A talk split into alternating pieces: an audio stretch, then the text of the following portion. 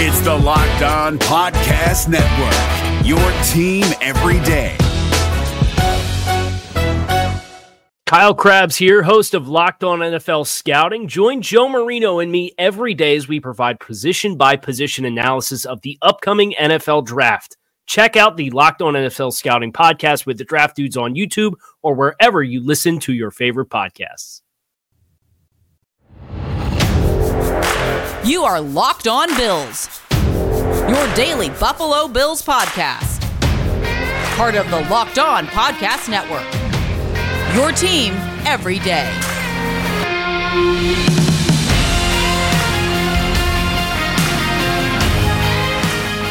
What's up, Bills Mafia? It's Joe Marino from the Draft Network, and I'm your host of Locked On Bills. Happy Wednesday to you. It's time for Herd Mentality, the episode each week, or in this week's case, the second episode this week, where you take control of the discussion by sending in Bills questions, comments, concerns, takes, whatever you have, and I respond to them here on the podcast. We're doing it twice this week because we didn't do it last week, and I had a bunch in the back burner that I needed to get to, so let's do it. First one today comes from Nigel. Nigel says, You've talked a lot about the comparable athletic profiles between Dawson Knox and the elite tight ends in the league, such as Travis Kelce, George Kittle, and Darren Waller. When I watch these guys play, it seems to me that Dawson is a significant step below them in terms of size and athleticism, but that could be scheme related.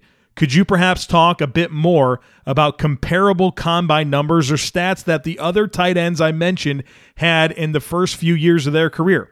You've opened my eyes to the fact that tight end is a slower developing position, so I'm optimistic and I'm certainly not ready to write him off, but up to this point, I just don't see the comparison.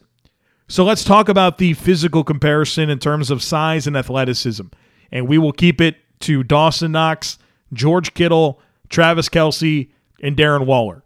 So, in terms of height, Dawson Knox is 6'4 and 3 eighths. George Kittle is 6'4. Travis Kelce is 6'4 and 7 eighths.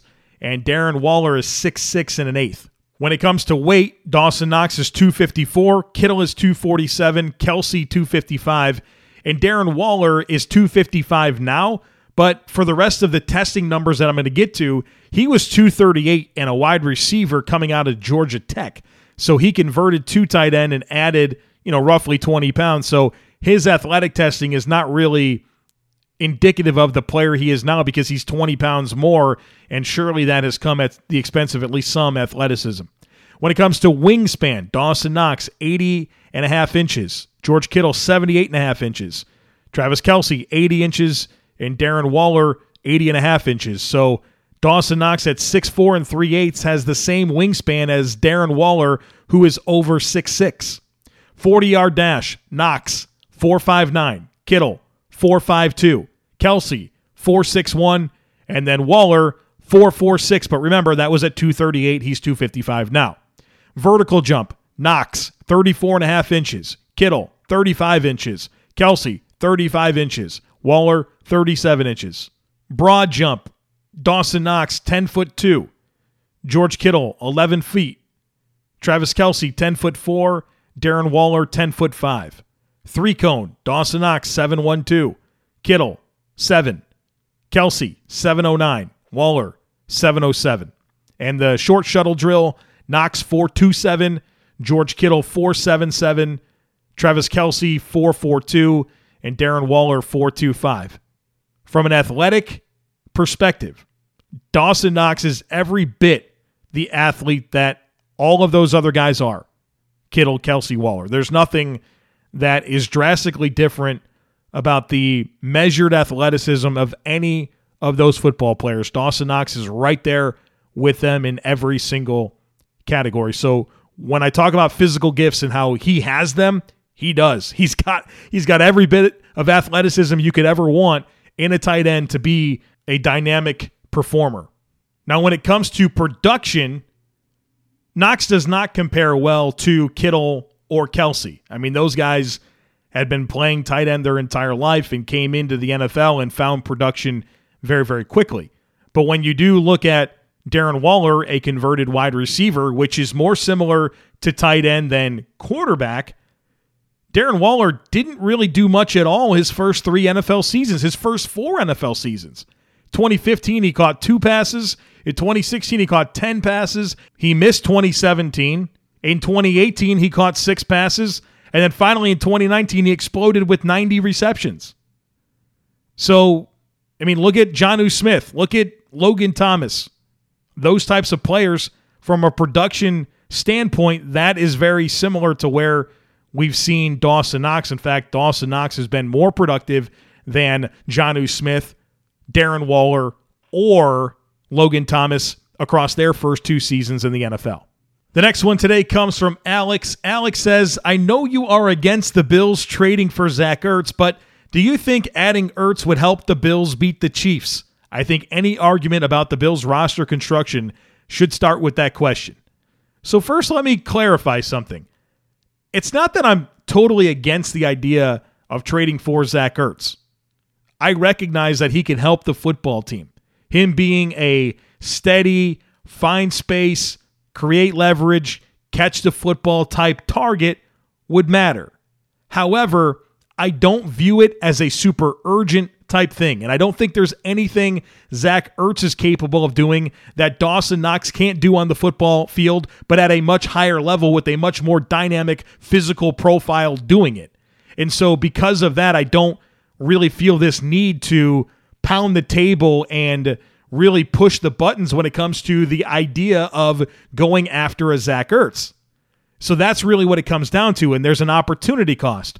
You have to give up something to get Zach Ertz, and you have to pay him. And I understand that in any trade scenario, it's likely that the Eagles would absorb a large amount of his contract, but it's still contract that you have to give him that you can't give anyone else. And so when you think about an offense that really hasn't prioritized getting the tight end involved, and you think about a, very pedestrian uh, physical profile and skill set that Ertz offers altogether, and it's like, can we just throw the ball to Dawson Knox and Jacob Hollister, who are markedly more dynamic options in the passing game? And I think that's what it comes down to me. I like having dynamic athletes and physical skill sets touching the football. And it's not like Ertz comes in and gives you much as a blocker.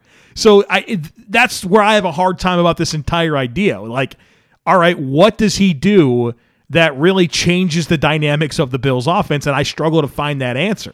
And because of that, I just don't feel the urgency to really pound the table for this idea.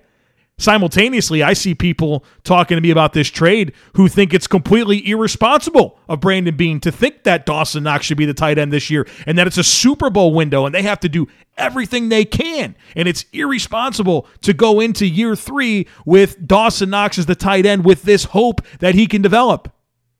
I, I don't feel that at all. Like I don't feel I don't feel the weight of what you're saying at all because I think that Dawson Knox is a markedly more dynamic option to touch the football than Zach Ertz. So I do recognize how Ertz can help the football team. And if it happens, I will talk to you more about that. And I kind of have throughout this Zach Ertz journey on the podcast that we've been going through, it seems like for six months now.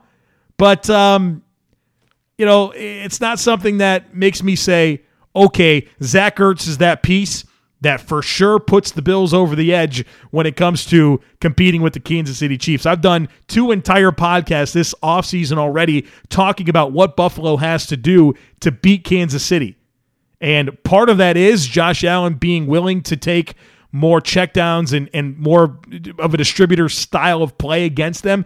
But it's very low on the overall list of what the Bills have to do to, to beat the Kansas City Chiefs. And I think to, to specifically answer that question, they have to be able to run the football. That's been the tried and true common denominator for every team that's beaten the Chiefs over the last two years with Patrick Mahomes as a quarterback in competitive games. The teams that can run the football and do it well and do it at a high volume, those are the teams that knock off the Chiefs.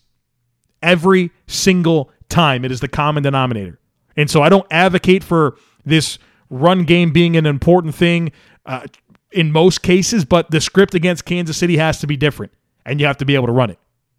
And Zach Ertz doesn't help you run the ball better. So I don't emphatically agree that Zach Ertz is a missing link in what the Bills need to be able to knock off Kansas City. The next one today comes from Tyler. Tyler says, First, do you see Josh Allen becoming the next version of Drew Brees? To justify drafting quarterbacks higher than maybe they should go to how everyone could respond to a short quarterback with saying he could be the next Drew Brees.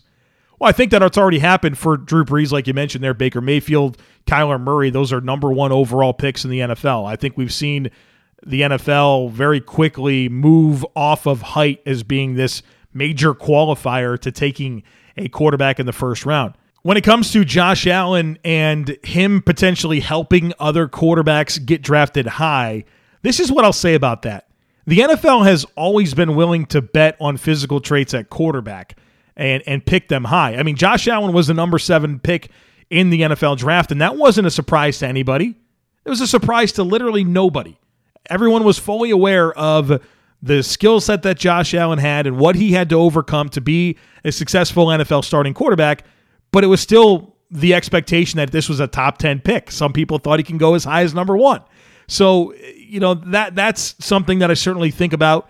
Um, but as far as physical skill, I mean, I, I might point to Patrick Mahomes as the better answer here. Where Patrick Mahomes coming out of Texas Tech um, was this touchdown to check down wild quarterback that uh, extended plays and, and just threw the ball all over the yard in a way that traditionally hasn't been done in the NFL. And I think he opened the door for guys like Josh Allen and even a Kyler Murray, or look at uh, Zach Wilson this past year, the number two pick, Trey Lance. You know, I think it's been this series of events. I think Josh Allen is part of it, but I, I don't know that I say that he's definitely the guy that is the poster boy for this discussion. Now, where I do think Josh Allen can become the poster boy for a discussion is the development side of things. You know, look at what's happening with the Denver Broncos and Drew Lock. They are hoping that Drew Lock can do something like Josh Allen did uh, this past season and his year two to year three progression, right? So I think I think that's kind of where it comes in, and maybe teams will be more willing to stick longer with their quarterbacks because uh, they hope a Josh Allen type leap could be made by their guy. Tyler had a part two to his question. He said, Secondly, I played high school football with now current Falcons running back Qadree Ollison, who went to Pitt. Fun story was my first day on varsity tackling drills. He ran me all sorts of over. Do you have any fun stories from your days, or did you ever play against a great college player or pro? Um, so as far as high school goes, I scrimmaged against Independence High School, and they had Chris Leak, who was uh, big time quarterback at Florida and was drafted by the Chicago Bears. And he had a receiver there, Mohamed Massaquoi, who was a good player at Georgia and spent some time in the NFL as well. Uh, so, from a high school perspective, you know, those are probably the most notable guys. I certainly played against a bunch of players that went on to play um, D1 college football, uh, several that went to South Carolina, but nobody that really became an impact player. Uh, in fact, there was this offensive tackle that was this big time recruit, and I went up against him. That dude was soft. I couldn't believe he went to South Carolina. Uh, but yeah, no, no, no, big time guys for me. Um, I, when I was at Wingate, for the brief time that I was at Wingate, uh, there was a cornerback there by the name of David Jones. He was a fifth round pick of the Saints and uh, spent time with the Bengals and Jaguars, had a six year NFL career. I will say, being around him, you knew he was a different type of athlete. Um, so that's probably the the most up close and personal that I came in terms of putting, you know, being in the facility and working out with, you know, NFL caliber talent.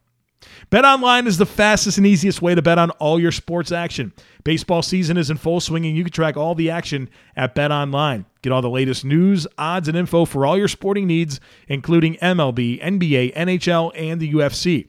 Before the next pitch, head over to Bet Online on your laptop or mobile device and check out all the great sporting news, sign up bonuses, and contest information. Don't sit on the sidelines anymore. This is your chance to get in the game. Head to the website or use your mobile device to sign up today and receive a 50% welcome bonus on your first deposit when you use our promo code Locked On. Bet Online, your online sportsbook experts. Is your team eliminated from the playoffs and in need of reinforcements? Maybe it's time for a rebuild, or maybe they're just a player or two away from taking home the Lombardi Trophy. Either way, join Keith Sanchez and Damian Parson for Mock Draft Monday on the Locked On NFL Draft Podcast. They'll tell you which college football stars your team will be taking in the 2024 NFL Draft. Check out Mock Draft Monday on the Locked On NFL Draft Podcast Part of the Locked On Podcast Network. Your team every day. The next one today comes from Aaron.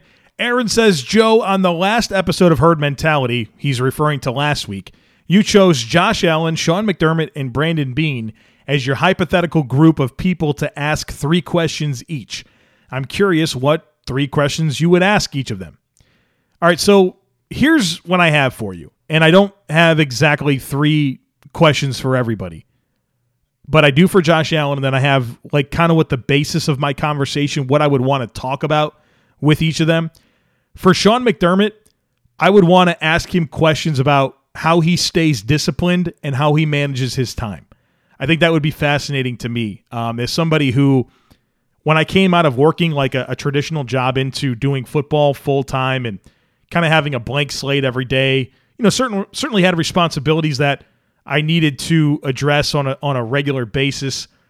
But I, I think learning how to structure my day and manage my time um, the most effectively that I can to be the most productive that I can and obviously have time for everything that I want to have time for. I would want to learn from Sean McDermott some of his strategies. Now, I've read some really good books, one by Craig Ballantyne uh, called The Perfect Day. And that has really transformed my approach to every single day and my productivity since reading that and applying those principles has really drastically changed my life. And, and, and it's been amazing. But I, for somebody like Sean McDermott, who you know is very rigid with his time, and you, it seems like he's a good husband and dad, and obviously he has a, a very critical job, one that requires a lot of time. And being a head coach in the NFL, I would want to learn about his process in terms of structuring his day and how he stays disciplined and how he manages his time and what what rules he has to make sure that he checks all the boxes that he wants to in every single day. For Brandon Beane, obviously, I would want to talk draft, scouting, roster construction type stuff. That would be very, that would be a very straightforward. All right, this is what I want to talk about. And then for Josh Allen, he was the guy that I had uh, three questions written down specifically. For Josh, I would ask him how he finds balance in his life. You know, really fascinating to be um, who he is, right? Uh, NFL starting quarterback very quickly becoming uh, a face of a franchise, elite type player in the NFL. How does he attack his day? Like, what type of burdens does he feel carrying the weight of that? And, and what does he do in terms of his life to achieve his goals? Like, where does he find behavioral congruency? He, he's somebody who wants to be this amazing NFL football player. You know he loves it and he cares about it and he has a lot of relationships um, within the team. Obviously, he he's got his girlfriend and his puppy and uh, he's tight with his family. So I would like to know how he balances his life and um, how football fits into that. Right? You know, I think that's really fascinating to me. Uh, number two, I would want to ask him where he sees himself in five years. Like, what does he want his life to look like in five years, and like what he's going to do specifically to get to that point. And I think that would be really interesting to kind of peel back the curtain and find out. All right, well, what's important to you? Like, what are what are your what are your goals and what's your plan? Because I think that would just give us a real glimpse into what matters to him and how he plans on getting that done. And that's that's not just as a player, but like you know, as a man, uh, that would be interesting to me. And then the last thing I would ask him to do is draw me his favorite passing concept and walk me through it and tell me why he likes it. The next one today comes from David. And David is my baby brother, and he is a missionary. And actually, he spent the last six years in Greece um, doing missions work there. And uh, he's coming back to the United States for a little bit and then heading to his next destination. And as part of his time in the United States, he comes he comes back on Thursday of this week. I cannot wait for it. Um, he's going to be here for a bit, and we're going to enjoy a lot of time with with him and his wife Ruth and their baby boy Micah, who was born uh, two months ago, and I haven't met him yet, so I I'm, cannot wait to uh, see my brother, see my sister in law, and meet my nephew. Um, but as part of David being here in the United States, he's going to that Houston game as well. So in week four, when my wife are at Highmark Stadium for Bills Texans. My baby brother David, he's going to be there as well, and um, he's one of my favorite people on the planet. And um, you know, I, I'm I'm excited to get to do this with him. You know, is he's a missionary. He's he hasn't been back to the United States in two years. The last time he was in uh, in the United States was when I got married two years ago, um, and we enjoyed a lot of good times together. But obviously, he went back and COVID and quarantine and all that hit, and so he hasn't been able to get back nearly as soon as I'm sure he would have hoped. Or you know, we haven't seen each other in a longer period of time than either one of us would have hoped. And I can't wait to catch up with him, and I can't wait to make that trip up to Buffalo uh, with him. And so, uh, shout out to my baby brother David. Looking forward to seeing you on Thursday, dude. Uh, he has a question, like a legit question for the podcast. He said, What do you give up this year in order to sort out cornerback two? Here's the thing about this CB2 discussion, and we we talked about it yesterday a bit, and certainly the Levi Wallace podcast that I did shed some more light on it. And then you think about the way Beane and McDermott and Frazier have talked about Dane Jackson this offseason. I think they're quite satisfied with what they have. I think they're quite satisfied with Levi Wallace and Dane Jackson as the options opposite of Tre'Davious White. So that's where I get hung up on this, and that's where I have to buy in because I don't think they're going to do anything drastic. I don't think they're going to trade for anyone. I don't think they're going to sign Richard Sherman. I don't think they're going to sign Steven Nelson. I don't think any of that's coming. I would sign Steven Nelson. If you're asking me what I would do, I would just sign Steven Nelson and be done with it. But I don't think that's what's going to happen. And so I am now wiring myself to buy into Levi Wallace and Dane Jackson as these options opposite of Tre'Davious White and hope that uh, Beane and McDermott are right about it. The next one today comes from Justin. Justin says, I was driving home from work listening to the day one OTA pod and hearing that Josh Allen is going to try and do an Australian accent made me cringe as an Australian American.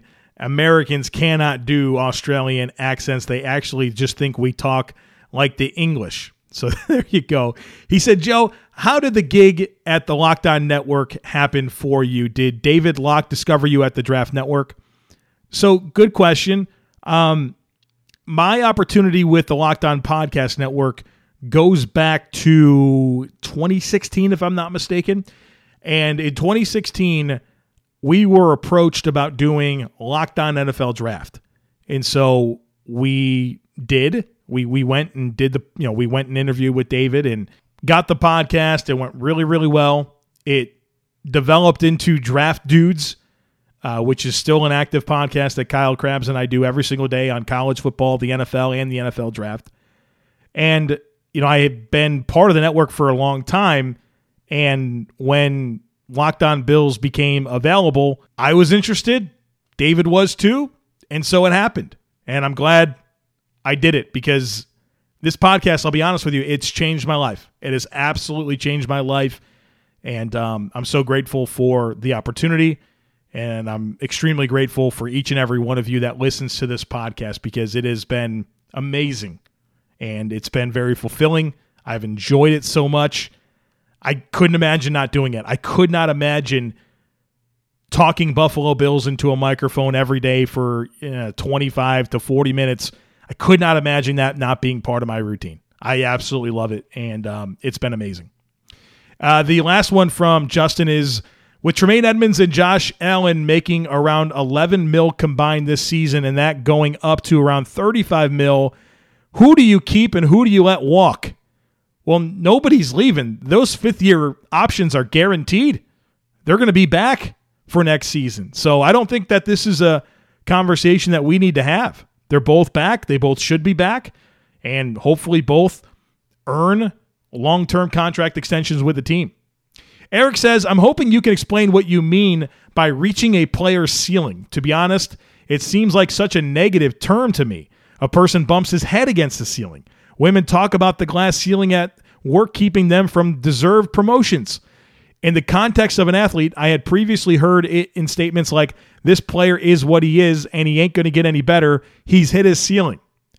On the other hand, for you and many other football minds I enjoy listening to, it sounds like finding the holy grail of player development. For example, I think you've said, wouldn't it be great if Ed Oliver reached his ceiling in 2021? If you say that a player who has seemingly hit his stride, for example, Stefon Diggs has reached his ceiling, aren't you saying he really can't get any better? Did Tom Brady ever hit his ceiling? I doubt he would brag that he's hit his ceiling. Wouldn't something more like reaching his potential sound more positive? On the other hand, I really like the term floor when used to refer to the least we can expect from a player, and ceiling in the context just means the opposite end of accomplishment. I assume that's how we arrived at using the word ceiling in this manner, but it just seems so limiting. Interested to hear your thoughts on it. Maybe it's just useful shorthand for scouting purposes, which I can accept. Thanks as always for your thoughtful insights and analysis. Eric, I've never thought about it like you put it there. I never I never had. It's just always been an accepted term that uh, I use to talk about um, room for a player to grow. And here's the thing about ceiling. Ceiling is not always a good thing. If you've reached your ceiling, that pretty much just means you are what you are. Like you're not going to be any better. You're not going to get any higher. And so for some players like Stefon Diggs or Tre'Davious White or Micah Hyde or Jordan Poyer, they've reached their ceiling and that's a good thing, right? Their ceiling where they are, excellent. It's kind of that point where, all right, they're not going to get any better, but that is perfectly fine with me. Then you have players that reach their ceiling and you're like, darn, like this isn't good enough. This isn't a good enough football player. They're too limited. We wanted them to be better, but this is as good as they're going to be. So, yeah, there is a contrasting perspective to this. You can reach your ceiling and it be a good thing. You can reach your ceiling and it be a bad thing, right? So that that is uh, something to keep in mind in the overall um, conversation when we talk ceilings. It could be a good thing. It could be a bad thing. But if a player hasn't reached their ceiling, if you don't believe a player's reached their ceiling, like I believe regarding Dawson Knox and Ed Oliver and Cody Ford and Tremaine Edmunds and those types of players, then it's a good thing. But if those players are exactly who they've been and they've reached their ceiling, then some disappointment can creep in. RockAuto.com is a family business that's been serving auto parts customers online for 20 years. Go to rockauto.com right now to shop for auto and body parts from hundreds of manufacturers. They have everything from engine control modules and brake parts to tail lamps, motor oil, and even new carpet. Whether it's for your classic or daily driver, get everything you need in a few easy clicks delivered directly to your door. The RockAuto.com catalog is unique and remarkably easy to navigate. You can quickly see all the parts available for your vehicle and choose the brands, specifications, and prices that you prefer. Best of all, prices at RockAuto.com are always reliably low and the same for professionals and do it yourselfers. Why would you spend up to twice as much for the same parts? Go to RockAuto.com right now and see all the parts available for your car or truck. Make sure you write locked on in there. How did you hear about us box so they know that we sent you?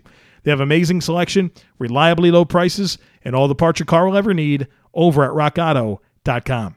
Need to tell you guys about Built Bar. It's the best tasting protein bar on the planet. So many amazing flavors. They're all delicious.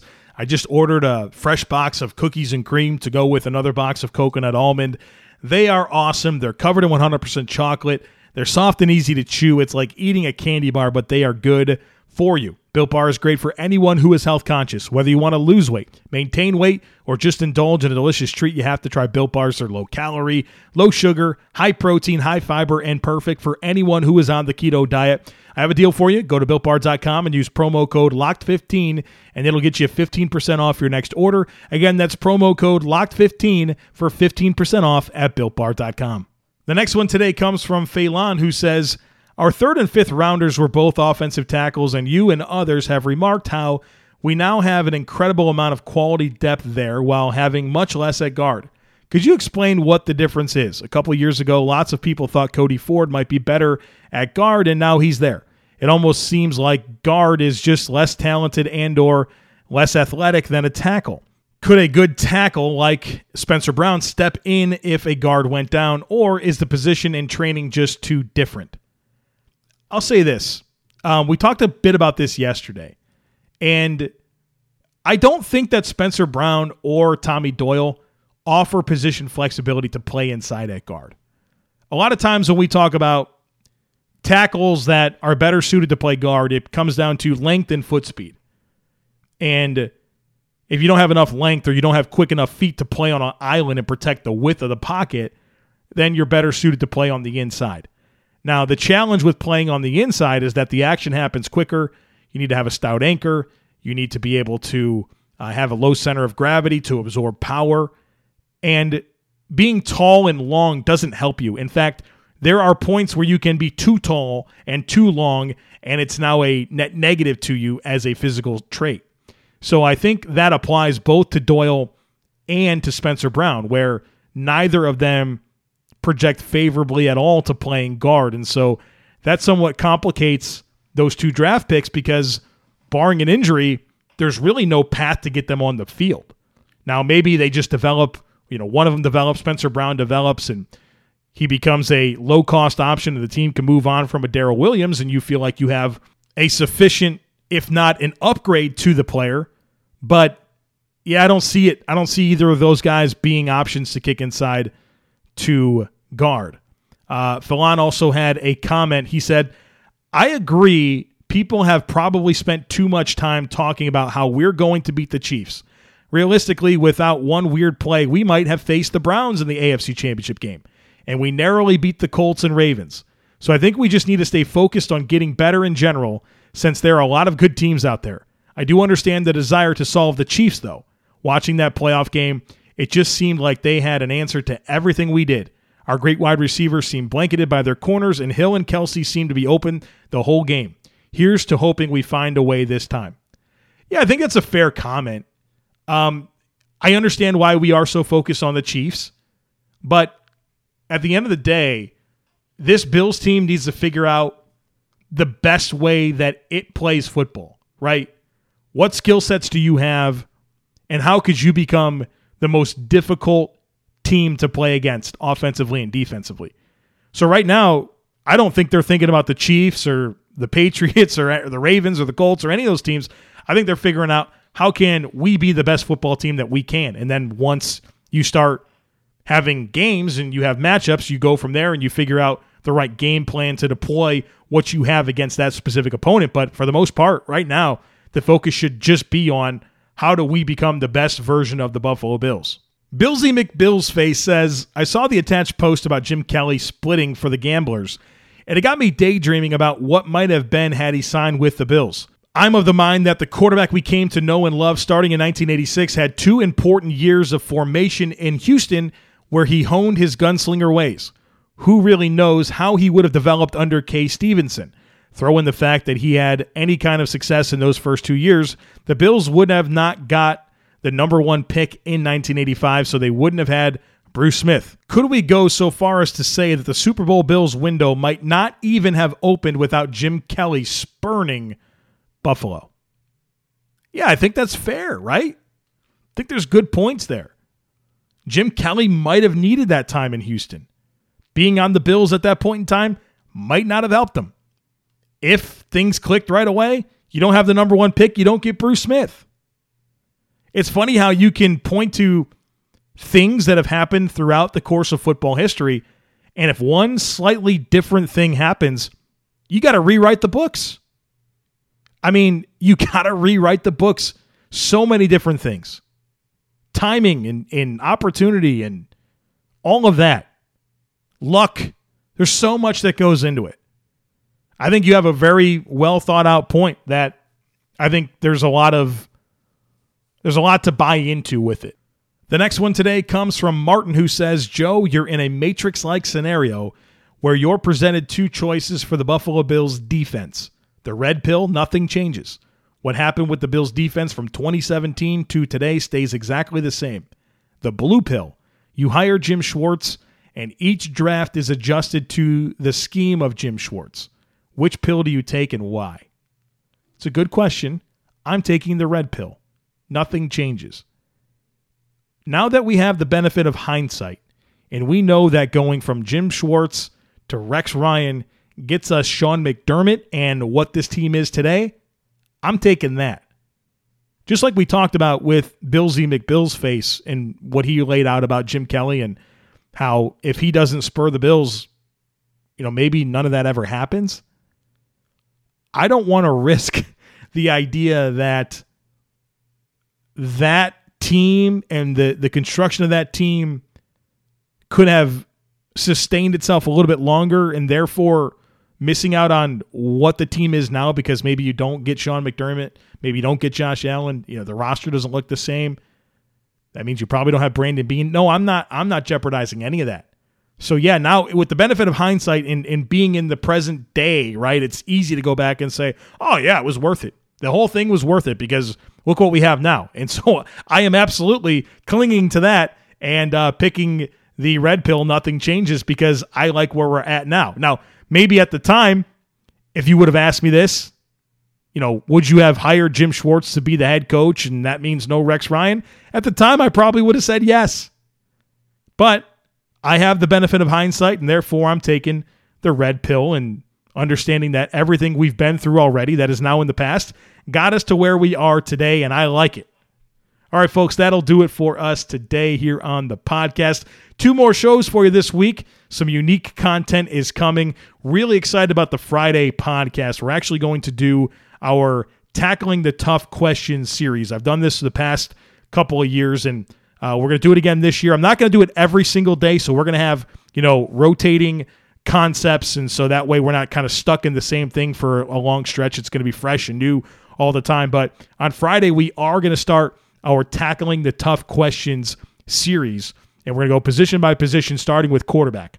So, whatever tough questions you have, whatever the biggest questions you have on your mind regarding the Buffalo Bills quarterbacks, whether that's Josh Allen's contract, whether that's rostering Jake Fromm or what does Jake Fromm bring, bring to the table and, and you know something about Mitchell Trubisky, Davis Webb, whatever you have, send it to me because I want to tackle the toughest questions that you have on the Friday podcast. And then we'll get to future positions. So if you have something like that for a different position, go ahead and send it in. Joe at the draftnetwork.com uh, is the email address to get those in. And we'll have a lot of fun over the coming weeks working through each position and really digging into what the most pressing issues are.